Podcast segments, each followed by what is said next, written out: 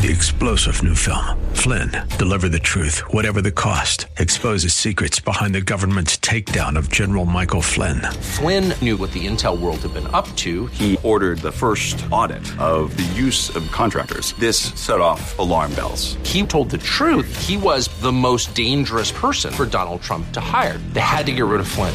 Flynn, deliver the truth, whatever the cost. Available now. Watch it today. Go to salemnow.com. Salemnow.com. This is Ed Morrissey of HotAir.com for Townhall. Joe Biden kicked off his presidency by falsely accusing Donald Trump of leaving with no plan for producing or distributing vaccines. In an effort to prove this point, Biden launched an expensive network of 21 federal vaccination centers that tied up millions of doses of vaccines. Biden promised that this would quickly accelerate a supposedly stalled vaccination system. Now, a report from FEMA informs us what most could easily have predicted. In the last two months, these 21 centers have only delivered 1.7 million vaccinations.